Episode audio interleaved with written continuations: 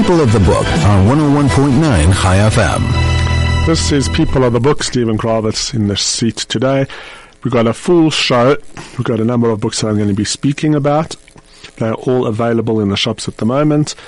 And at half past 11, we're going to be joined in the studio by Jill Spain from Pan Macmillan Publishers.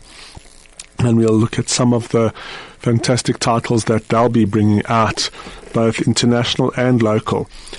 Uh, everything that we're discussing on the show and that will be discussed has been posted on our Facebook page.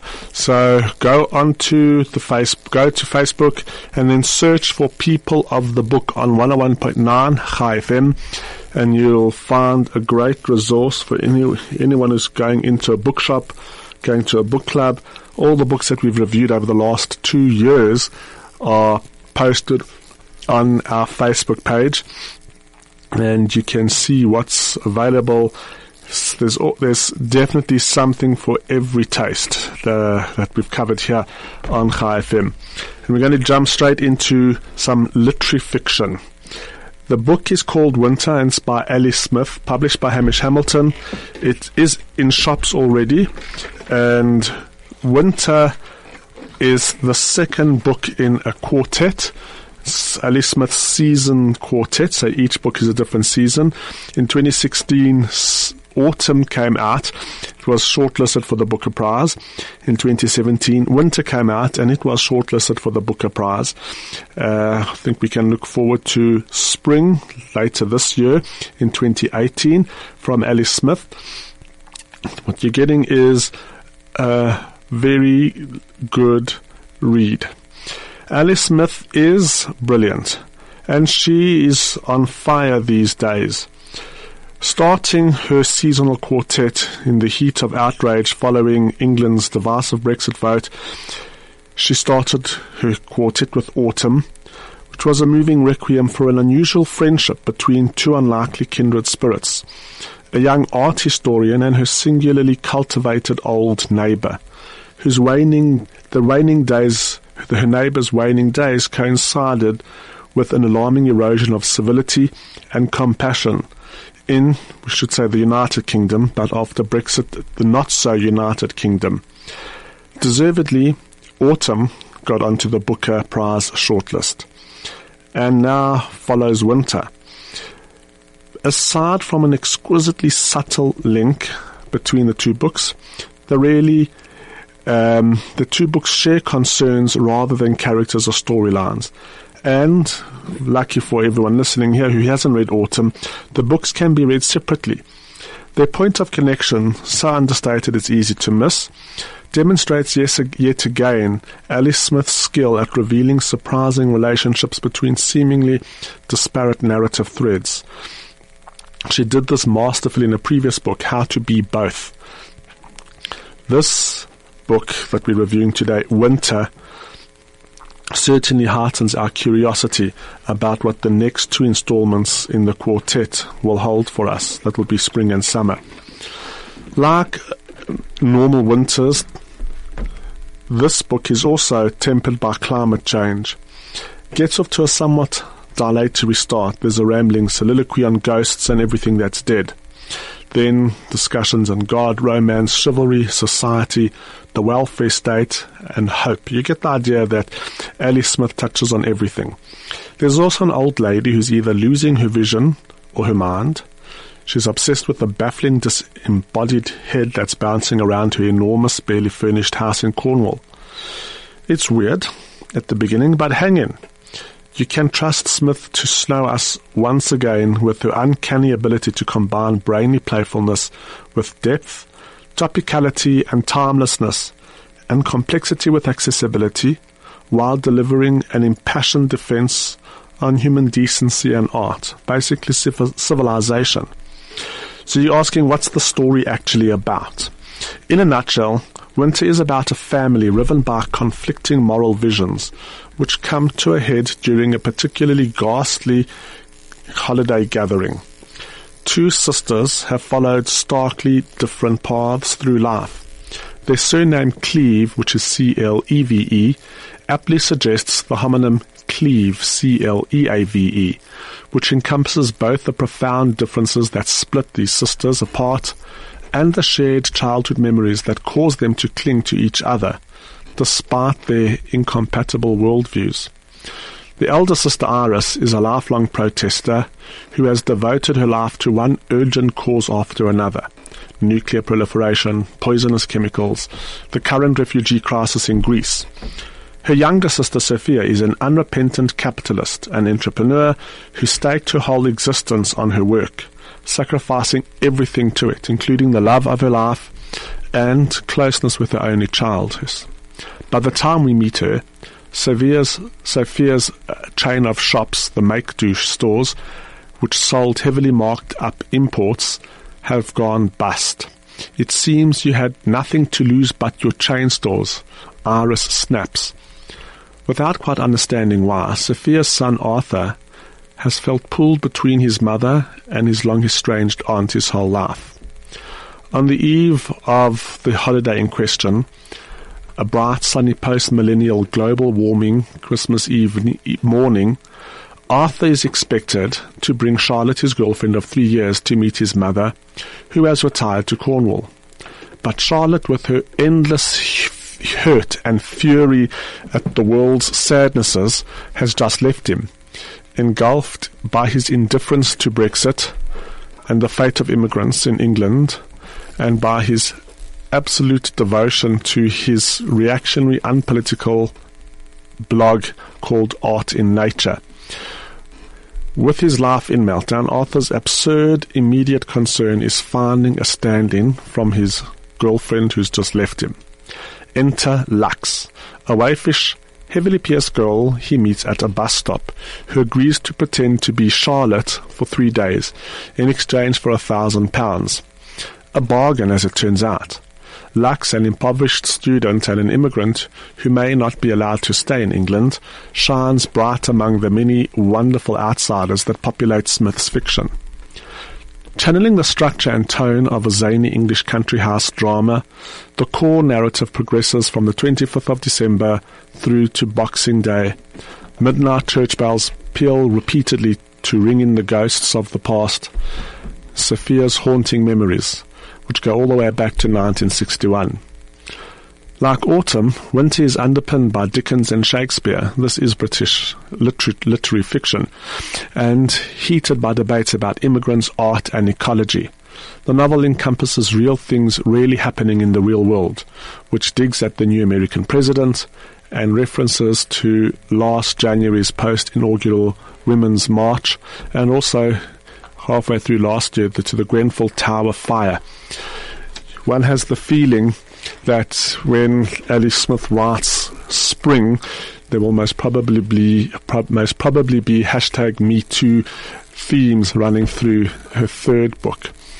This is a wonderful family spending time over the holidays drama with tensions in relationships across the generations and between siblings thrown in with a whole, almost like it's not editorializing, but opinions on current events as they're happening around us. So it's Ali Smith, it's winter, it's literary fiction, but it is a very generous helping of so much more than just a straightforward book. We'll be back with a number of just as interesting novels straight after this ad break.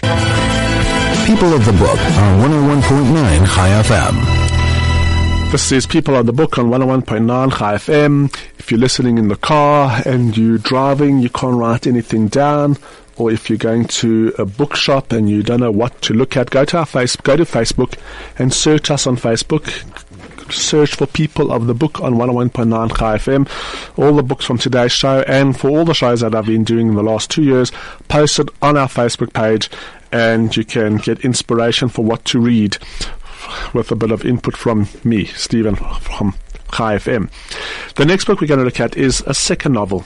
We did review the first novel by this author just over a year ago. That was The Couple Next Door, we spoke about it quite a lot on Chai FM, and uh, when Lynn Fisher was in from Penguin Random House, she also spoke about it.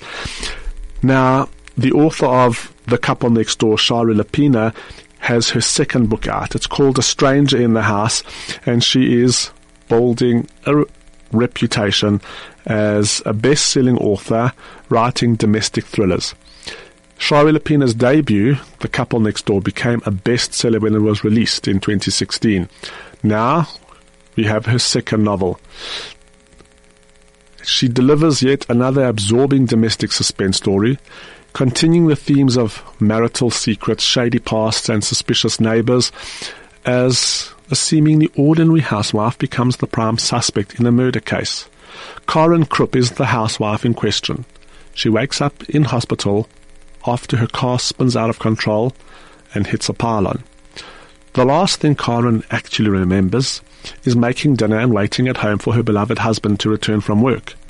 She certainly doesn't remember running out with a gun, nor committing a murder.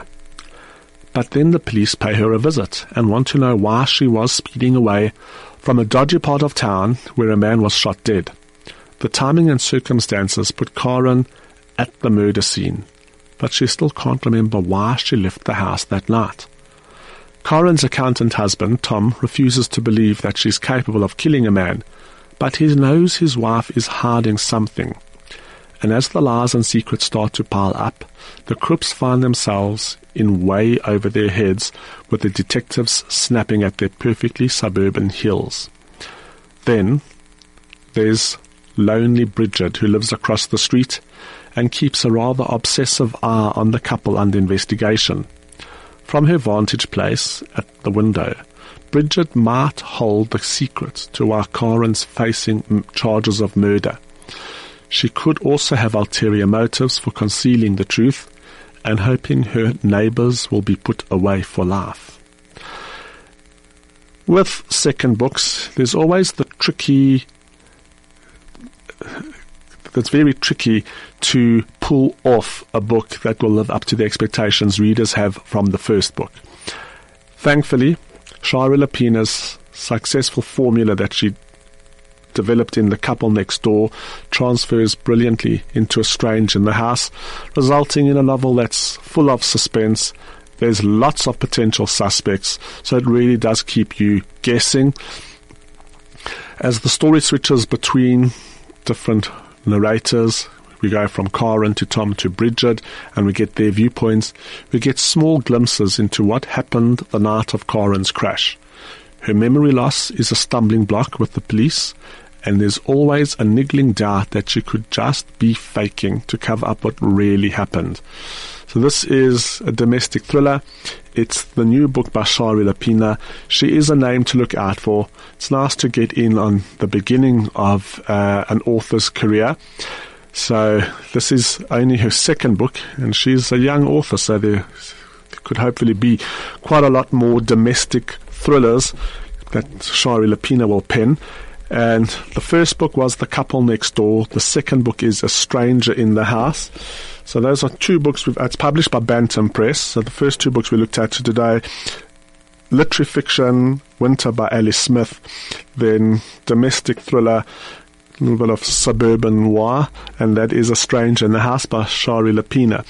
Now, the next book that I want to talk about, I'm not going to really review it. I'm just going to talk about it because it's not, it's, I just want to give you a bit of a, a taste.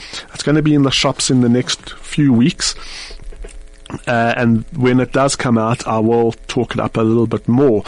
Um, I have put a request through to interview the author. Uh, the book's called The Rise of Silicon Valley as a Political well, it's called The Know It Alls. It's subtitled The Rise of Silicon Valley as a Political Powerhouse and Social Wrecking Ball. The author is Noam Cohen and he lives in Brooklyn.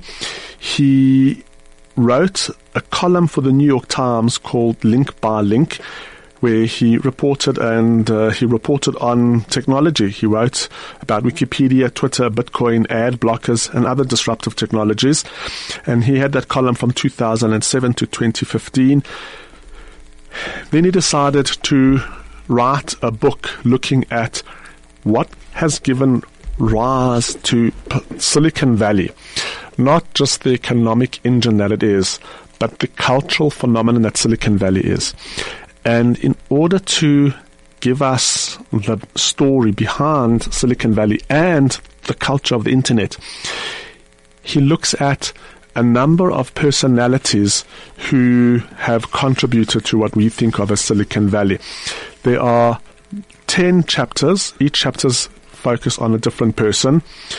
We have the the normals, Bill Gates, Jeff Bezos, Sergey Brin, and Larry Page, um, Mark Zuckerberg.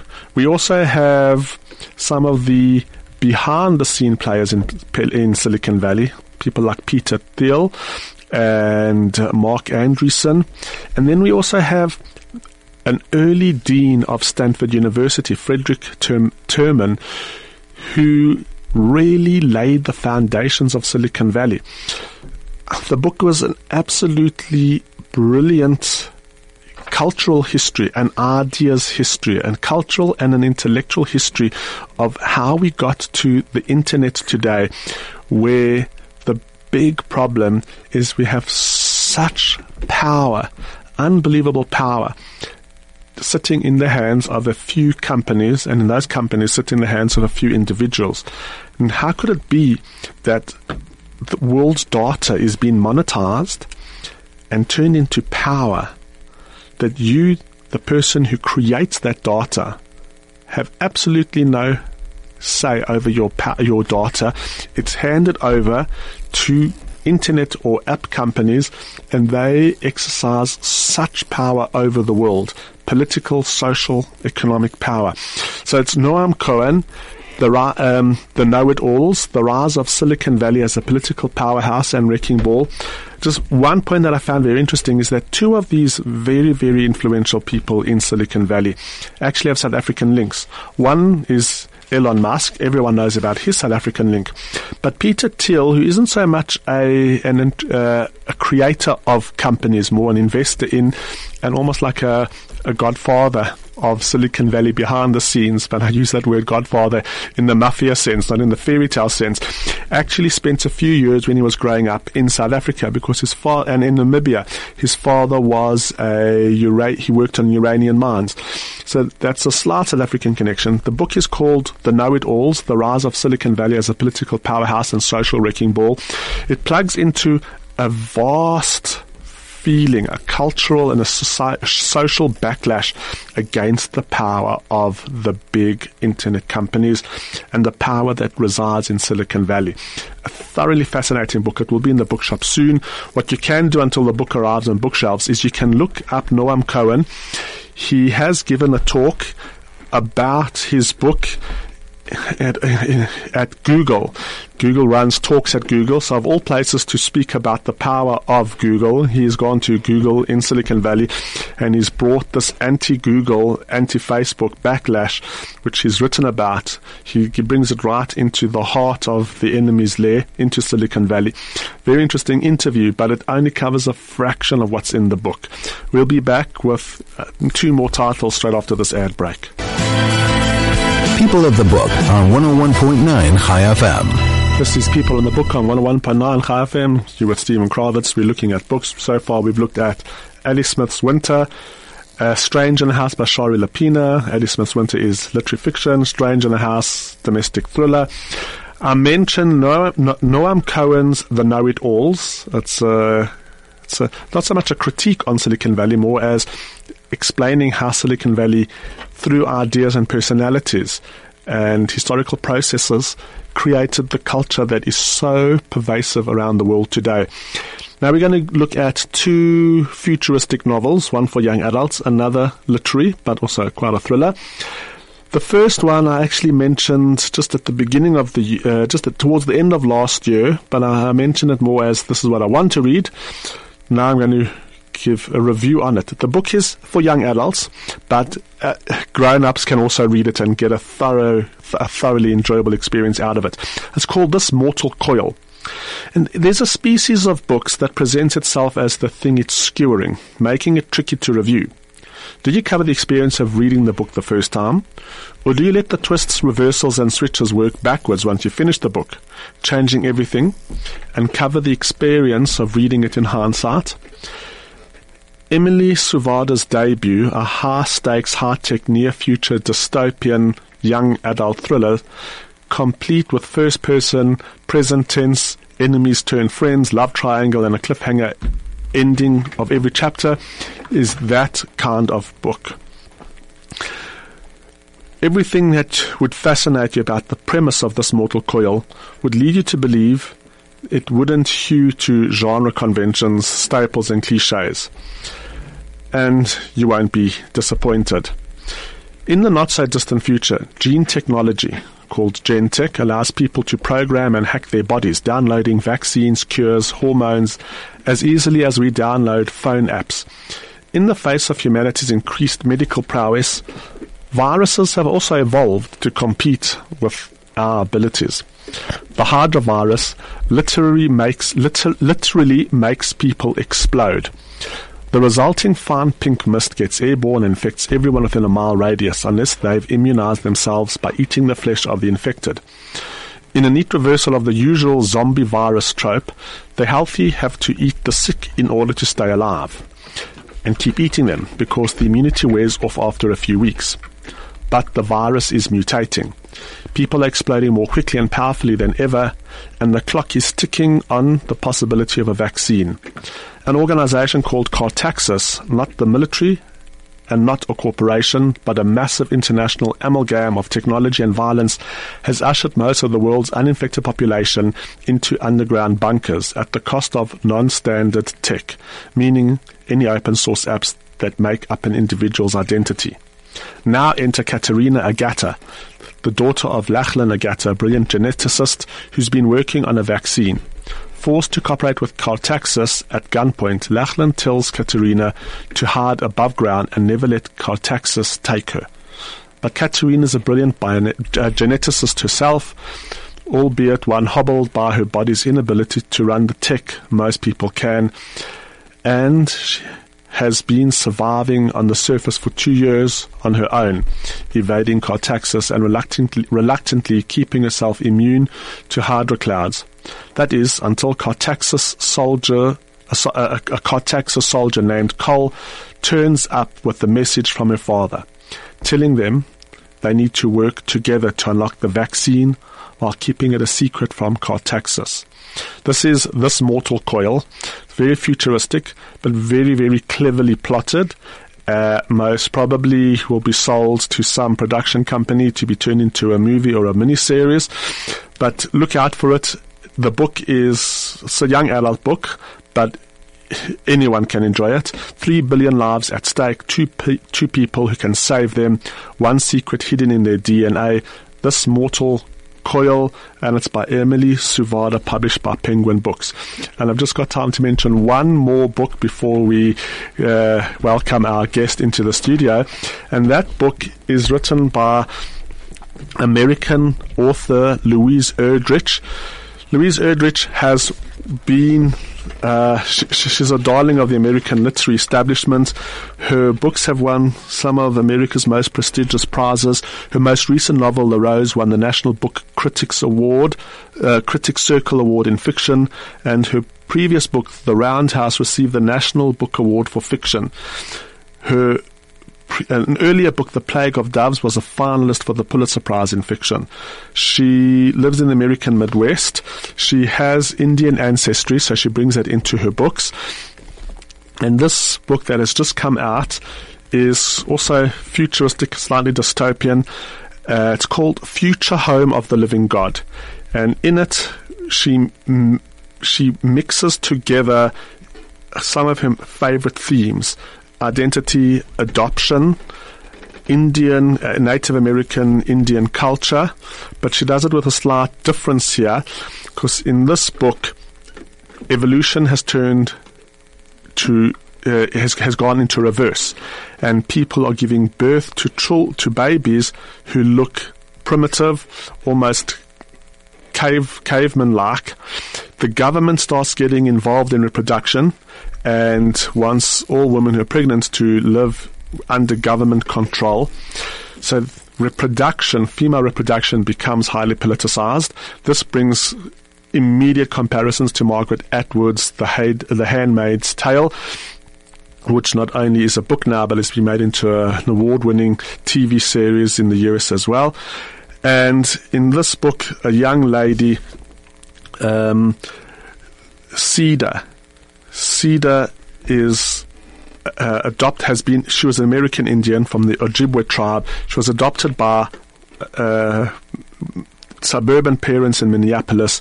She's 26. She falls pregnant, but she she's now coming under, almost under the government's control, and she runs away back to her Ojibwe tribe. So these are the, the things that go into this dystopian thriller, written by Louise Erdrich. It's very literary, and at the same time, it's very exciting as well.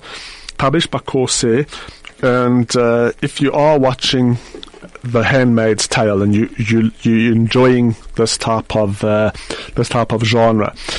This is the type of book that you would like to go out and buy, maybe for your book club.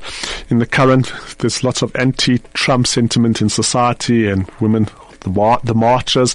This is the type of book that's perfect for anyone who wants to march or is living too far away from marching but wants to at least plug into that type of um, that mindset. Louise Erdrich has definitely, definitely written a book that will continue the themes from uh, The Handmaid's Tale, but with this an American Indian twist. And those are my books for today. And right now, we're very happy to welcome into the studio Jill from Macmillan, Jill Spain from Pan Macmillan Publishers. Welcome to our studio. Thanks, Stephen. Thanks for having me. That's great. It's great to have you. And you're just as passionate about books as I am, which is exactly what we want to share with our listeners here on Chai FM. Great. You've got a very interesting list. And for everyone listening, Jill's list has already been posted onto our Facebook page. So if any of the books that she's talking about tickles your fancy, Next to the title on the Facebook page is the month that it's going to be released into the bookshops, so you can really start drawing up your reading wish list based on the Pan Macmillan titles. Great what we're going to do first. So I thought we'd start with some non-fiction first, um, and I thought we'd start since it is it is still January, so I think it is still um, topical. And we'd start with the new uh, Kayla Itsines', um, the Bikini Body Motivation and Habits Guide. So um, Kayla, some of your listeners might know, has a massive social media following around the world. She has something like five million Instagram followers. Um, young women in their 20s and 30s who want to get fit, who want to follow a healthy lifestyle. She's a bestseller in Australia. She was a bestseller in South Africa last year. Um, and her book has, it has 200 recipes. It has a whole lot of, um, I guess motivational, her motivational thoughts around, um, getting fit, being fit, being healthy. Um, it also has a whole uh, workout guide, so an exercise guide um, for those who, who want to do that. Um, and who follow her on, on social media. Um, and yeah, so if you, if you are in the mood to get fit, I think, um, Kayla has a new book that might just be for you. Do you know, do you know where she lives? She lives in Australia. Um, she lives in Brisbane in Australia. Um, and I think Apple have voted her the most influential fitness, um, black blogger in the world. So she has, she's built up this enormous um, following online. So she's a real kind of social media influencer. Um, and she has lots of South African followers. So, um, you know, it's, it's the language we all understand. so that's lifestyle. That's lifestyle, fitness, fitness cooking. yes, cookery, all of those things. It falls into that genre. Um, and is that available at the moment? It is available at the moment. It's out in January. Um, it's it's in all good bookstores right now. Uh, then I thought I would talk about um, a book that is coming. It's coming in April. It's by um, David Gillespie, who is the best-selling author of a book called Sweet Poison. He he's also Australian, um, and he's written a fascinating book on um, taming toxic people. So on how to identify a psychopath at work or at home. And I found the book really um, user friendly. Uh, he goes through um, what are the kind of key characteristics, what to do once you have identified somebody somebody who might be a psychopath at work or at home. What are those coping mechanisms for dealing with them? He gives some really good case studies um, on various psychopaths throughout history. I heard you talking about Trump earlier. Well, David does identify Donald Trump as really high up on the psychopath um, kind of list. Uh, I wanted to actually say he go, he in one of the chapters. He says he talks about the everyday psychopath. So um, he says the key characteristics of being a psychopath. Here's his list: you um, are charming, you are self-obsessed, you can be a fluent liar, you're emotionally manipulative, completely lacking in remorse or guilt, emotional shallowness, and no responsibility for your actions, impulsive. Those are the traits he kind of identifies as key. Um, he also talks about how there's a study on um, how psych people who are psychopaths um, like bitter food. So apparently, if you like black coffee, strong black coffee, and gin and tonic, your um, chances of being a psychopath are slightly higher than the rest of us. Um, so it's got it's got some humor. Um, it's very accessible. I really enjoyed it. Very practical. Very practical. It says psychopaths can be any gender. There's no kind of um, gender specific kind of identification there. He talks about if you're a psychopathic parent, what to do, uh, if you have a psychopathic neighbor, um, what to do in the workplace if your boss is a psychopath. I mean that. I mean, I'm sure that. And his solution's not that. change your job or move to a new suburb. He actually gives you real practical. You some, yeah, he does give you some real practical advice. But with your boss, he does say it might be best to look for a new job. So um, at the end of the, the chapter, so. Um, so yes, that's coming in April. Uh, that's quite a good one to look out for, I yes, think. Sounds very sounds it sounds very very vital for most people. a survival guide. Um, I think I think they're more prevalent than we like to think. Lots of um, people in hiding. Um, and then the next book I brought is a book called New Power, which I think, um, Stephen, I don't know if you've seen. Um, and it's basically it's how to change the 21st century and why you need to know that. Um, and it's based. The two authors are actually um, have a TED talk, so you can find their TED talk. The two authors are Jeremy Heimans and Henry Timms. You can find their TED talk online. And there, the book kind of deals with um, looking at old power um, and how old power was kind of centralized in the in the hands of a few and in the hands of say governments versus new power, which is um, the move to kind of this big sort of social change where huge um, uprising of um, online kind of um, activism. Activism is kind of helping to drive the, the, the shift in, ba- in the balance of power. Um, and the book is key to kind of understanding why that's happening, what's driving that. It also looks at um, new power and old power in businesses. So it looks at um, Airbnb. They talk a lot about how Airbnb um, it's kind of changed the whole dynamic in the um, accommodation and rental industry and how um, Airbnb don't own one property in the world. They have a zero kind of um, balance sheet in terms of property. Uh, it talks about uh, Uber, talks about ISIS, looks at the flip side, looks at how it can be used for kind of negative um, purposes as well. Uh, yeah, really quite interesting. That's that's that's a, a psycholo- psychology, business, everything mixed together. Looking at the the change in power. Yeah, the change in society, the change in power. I guess yeah, psychology, current affairs. It could fall under business. It, it could fall under all of that. And that has grown out of TED Talks as well. So TED Talks is uh, powering a lot of thoughts in in the world today, and this is if you do if, if if you like TED Talks, then this is the book you have to look out for. New Power. Correct. Correct. Okay, and then the next book I thought we could touch on, um, which we are extremely excited about, um, is a new book, and, and some of your listeners will be familiar with the author. Um, Mandy Wiener has a new book coming. Um, it's coming. It's releasing at the beginning of May. It's called Ministry of Crime. That's what I can tell you. Um, Mandy has done, uh, obviously Mandy is a well-known journal, um, journal, investigative journalist, um, and she's done a lot of research in this book, um, and it's really, we're calling it a follow-on to Killing Kebble, which was her best-selling book, which was out a couple of years ago. Um, and this time she kind of is investigating the underworld, the underworld in Johannesburg, the underworld. She touches on the underworld in Cape Town. She's done a lot of police investigations, um, police interviews. She's had interviews with Radovan Krejcir. She um, has uncovered a whole lot of um, new kind of police corruption. There's intrigue. It's written really well because obviously it's Mandy and she writes really well. It fits into that um, current affairs kind of true crime genre. Uh, and yeah, I think people are going to be talking about this book. It's going to be a big book. This is May, This is May. the Ministry of Crime. Crime. Okay, that's something to look for out out for. Well, when it comes out, we'd like to have her in the studio so she can I'm sure talk she'll. about Co- it. I'm sure she'll come and talk to you. I'm sure she'll come and um, chat to you about it. Uh, yeah, so that's that's a that's a good one to look out for. And then, um, kind of flipping from true crime and, and current affairs, um, we're bringing out a book. It's it's an I guess it's an autobiography by um, well-known South African rugby referee uh, Jonathan Kaplan, um, who's now retired from the international rugby scene. But um, this is all about it's a parenting book.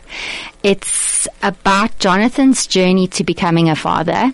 Um, and he has a fascinating kind of history in that he just didn't meet the right woman and he turned 50 and he really wanted kids. And so he went along the unusual path as a, as, as a single dad of getting a surrogate and becoming a single parent. Um, and I think his, I think his son is, is now, um, he's over one now, but um, this is kind of Jonathan's reflection on the first year of being a single parent and, and what happened in the lead up to that and how hard it's been and how much joy it's brought him. Um, and it's really funny in parts. Uh, and obviously he's a personality, so people are interested in, I guess, what goes on, um, in, in people's like that lives.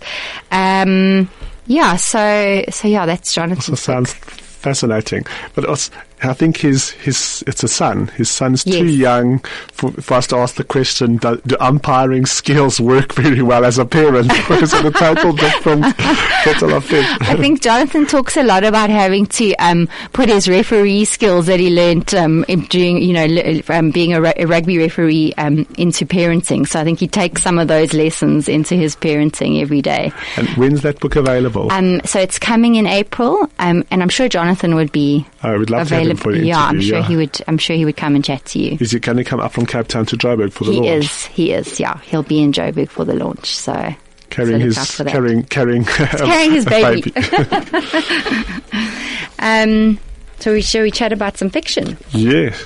Okay, perfect. So, um, I wanted to talk about the new Kristin Hannah. Um, that you might you might remember um, a little New York Times bestseller called Nightingale, which um, was a massive bestseller a couple of years ago, and this is her first um, first new book since the Nightingale. Um, which we're really, really excited about. It's it's about to release in February, so it's it's coming soon. It's perfect for book clubs, um, and Kristin is really um, an expert at. Well, first of all, absorbing the reader in the story. You feel completely transported by the way she writes. Um, and this book is set in the 1970s in Alaska, which is quite an unusual setting. And, and I actually haven't read much fiction set in Alaska. Um, but it's set in a time, um, it's the end of the Vietnam War and um, it's set around a young family, a mother and father, and their and their young daughter, who's I think she's twelve or thirteen in the story, and um, she they decide that the, the dad has come back from Vietnam and he has post traumatic stress and he just can't get um, comfortable with where he's living and he wants to move, and a friend of his who he met in the army says to him um, come to Alaska and I'll give you a I'll give you a cabin. And you and your family can live there make a life there. And so he moves his whole family to Alaska. And um, they go they arrive in the summer. And it's great and you know it's quite rustic and they have to kind of make it into a home and they have to get to know the locals. Um, but you get this sort of a, sense of Alaska, this massive expanse of kind of land and, um, and Kristin Hannah writes that so well. You really feel like you're you're kind of in that Alaskan landscape. Um, but once the winter comes, things change. You know, things become quite. It's it's dark basically. Not, not not all the time, but it gets dark really early. Um, they're in the wild, so there's um, kind of wild animals. Um, they're trying to kind of assimilate with the locals who've been there for years and years. Um, and the young daughter makes a friend at school. Um, she she befriends a young boy, um, and his mother. They're on a walk. I think they're on a walk home one night, and she falls and she dies. She's a kind of. Um, it's so cold there. She's uh, she, nobody finds her until the morning, um, and it's it's really kind of um, moving and uh, in parts I cried and it's it's a great it's a great book club read and one that you you, you know you'd be happy to kind With of putting discuss. all the threads from that moment together and Yeah. how their lives progress in Alaska. correct So that's it's Kristin Hannah. The so book's Kristin called Hannah and it's called The Great Alone The Great Alone. Yeah. That sounds like the, the isolation of the Alaskan North. yes We'll be back with even more novels right after this ad break. People of the Book on 101.9 Chai FM. This is People on the Book on 101.9 Chai FM. Uh, we are talking books. We have Jill Spain from Pan Macmillan in the studio with us. And we've just been regaled by a number of great books that are, will be coming out. All the books that um, that Jill has mentioned are on our Facebook post. So go to Facebook, look for People of the Book on 101.9 101.9 Chai FM, and then on today's list, you will see at the bottom the fiction and the non-fiction that uh, Jill spoken about, and also the month in which the book will be released. So you can start building up your reading wish list, so that as soon as the book hits the shops, you can you can get it in your hands and start uh, a totally different adventure, totally different journey into the written word. We got a few more titles, and yeah, Um, so we also have coming, which we're really, really um, excited about, is uh, a brand new Kate Mosse. Uh, she hasn't written for a while. Um, and this is the start of a new, um, it's the start of a trilogy. It's historical fiction. It's coming in May. Um, and Kate Mosse is coming to South Africa on author tour. So she'll be at Franschhoek, she'll be at Kingsmead. Um, and, um, you know, uh, she's going to get great, um, I guess, coverage on the book. But the book is called The Burning Chamber. And I guess what makes it so special is that it has a South African connection. So it's got a lovely backstory. Um, when Kate was last here, she was in Franschhoek and she went, um, she went to the Huguenot Museum in Franschhoek and she was fascinated by the history and she was kind of reading all the exhibits. And, um, she started kind of thinking about how the Huguenots had come to South Africa and she wanted to do some research when she went back to the UK. So she went back to the UK and she started formulating the start of the series, um, The Burning Chamber. And so the book the book is wonderful. I've read it. It is fantastic. I loved it. Um, it is my pick of the fiction books um, for the first half of the year, without a doubt. Um, it is so well researched. It starts in Franschhoek. It opens in Franschhoek. In the 1700s, and uh, but in the first chapter it cuts back then to France, and um, to the kind of um, tension between the Huguenots and the Catholics in France at the time, and he the whole story is kind of based around characters on, on both sides, and, and obviously there's a love story in the middle there, um, and that one from the Huguenot side, one from the Catholic side, um, and there's murder, there's intrigue, there's um, mystery. It's really fast paced. It's really well written. It's just a great book. and she'll be here to launch the book in May. She'll be she'll be here to launch the book in May, and the next book will also be um, will be coming. Um, and the third book will be set in Franschhoek, so there'll be a real kind of South African link, which is great. And Kate Mosse is um, hugely read around the world, so Yeah. this will put Franschhoek on the, the On the map. international map. It's not there already. I think her most sort of famous title is um, Labyrinth, uh, which you know, which was probably her biggest book to date. but now that she's moved publishers, she's hoping that uh, Mac- Pan Macmillan will launch into a higher level of uh, readership. Yes, let's hope so.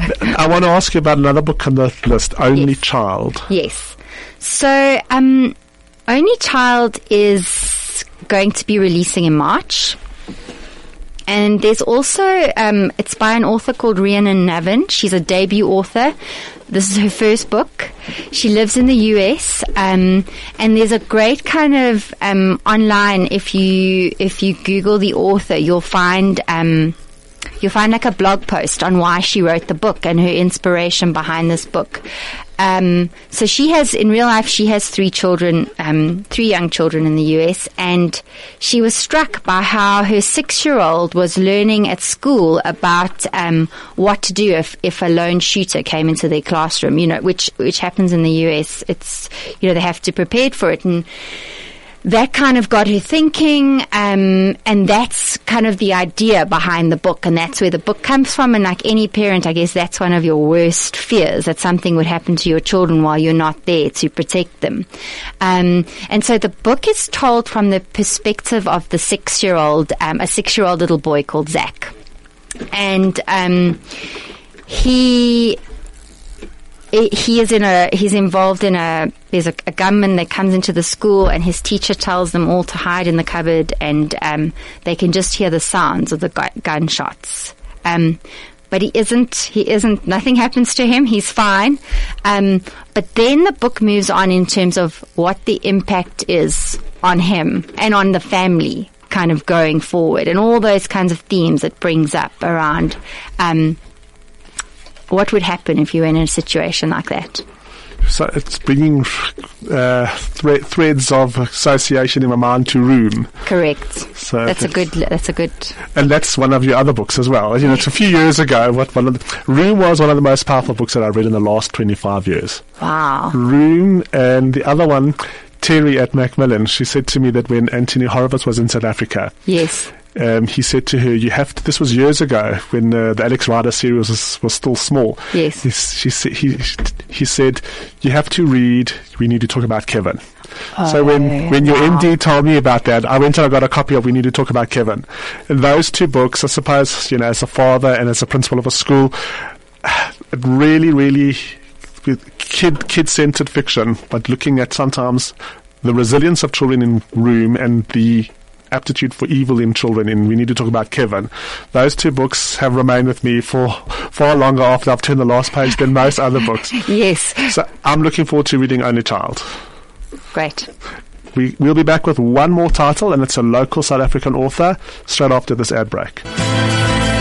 People of the Book on 101.9 Chai FM. This is People of the Book. It's Stephen Kravitz in the seat, and we've got Jill Spain from Pan Macmillan talking to us about books. We've got a fantastic list of books to look out for. So if you're listening to the show and you've found, you've heard about a book that you want to read, whether it's dealing with psychopaths, the distribution of the change distribution of power going from old power to new power, if it's Kristin Hannah's um, The Great Alone set in Alaska, or if it's Only Child, which is about uh, a child who survives a shooting in an American school and the impact on the family, or if it's Lifestyle, all the titles are listed on our Facebook page. So go to Facebook, search for People of the Book on 101.9 Chai FM, and you will see all of the books that we've mentioned today and all the books we've mentioned for the last two years, and you'll get inspiration next time you're in a bookshop and you'll buy the right book. Now we've got one more title. It's a South African author, and it's like uh, I don't know, dark, gothic, or uh, fiction. Um, so the next, the last book um, is by somebody who who's pretty well known, um, especially in Joburg, Nechama Brody. uh, definitely to the listeners of this radio station. Yes, um, and so her new book is is um, fiction, like Stephen says. Um, she's writing under a little bit of a pseudonym. She's changed her, she's changed. She's using her initials, so instead of Nechama, she's using N.R. Brody on the book, um, and I think that's deliberate in that. You know, like J.K. Rowling didn't use her first name, and that you you, you reach a wider audience. Um, hopefully some men will pick this up as well and read it. Um, but it does have, like Stephen says, it does have a dark edge, but um, it is just a really good, fast-paced cop thriller. Um, I read it very quickly. Um, Nechama writes really well. This is her fifth book. Uh, it's set in Joburg, so you'll recognize the, the sense of place. It's got it's set on Northcliffe Hill. It's set in downtown Joburg. It's set in um, parts of Sandringham. She really kind of captures that local feeling, which is one of the things I love most about reading local fiction is that you know the setting. So you know you you don't have to. Um, sometimes great. You, you, you feel like you're in the story because you know the road she's talking about. You know the building they're in. You, you know, so so I think that always adds something extra when you're reading local fiction. Um, but it's uh, so, so Nechama bases a book around two kind of um, main characters. One is a is a a policewoman and the other is a retired policeman who's kind of had enough of the, being in the police service. He's become a he's become a private investigator, and they both arrive um, on the scene of a, what looks like an ordinary housebreaking. Um, but they soon and they were friends in the police force, so there's that whole dynamic of their kind of friendship. It's very gritty. Um, so they arrive on the scene of this um, of this crime, this house robbery, and um, there's been a. It looks like there's been a, an intruder shot. Um, and there's then they start to realize that there's more to it. It's not just an ordinary housebreaking. There's a there's a whole kind of poaching angle. There's a whole international kind of smuggling um, uh, animal ring involved, and um, they together have to kind of combine forces and they kind of lean on each other for support. And there's a little bit of a love story going on there as well. Um, but they're really on the trail of, of who's responsible and. And it's there's sangomas thrown There's- in. Yeah, there's sangomas. Poachers. Yeah, but but it's for me. It was a real kind of. It was really just a good crime, kind of thriller story. And set in our city. So that makes it, as you said, so much more accessible. Yeah. So the, the great list that we've had today from Pan Macmillan. All the books are on the on the Facebook page. Facebook search for People of the Book on 101.9 Chai FM. Mark down the date when the book that you want to read, or all the books that you want to read, are released. Find them in your stores, uh, in your in, in, in your local bookstores at that time. Uh, and then all I can say to everyone listening is good Shabbos and keep reading.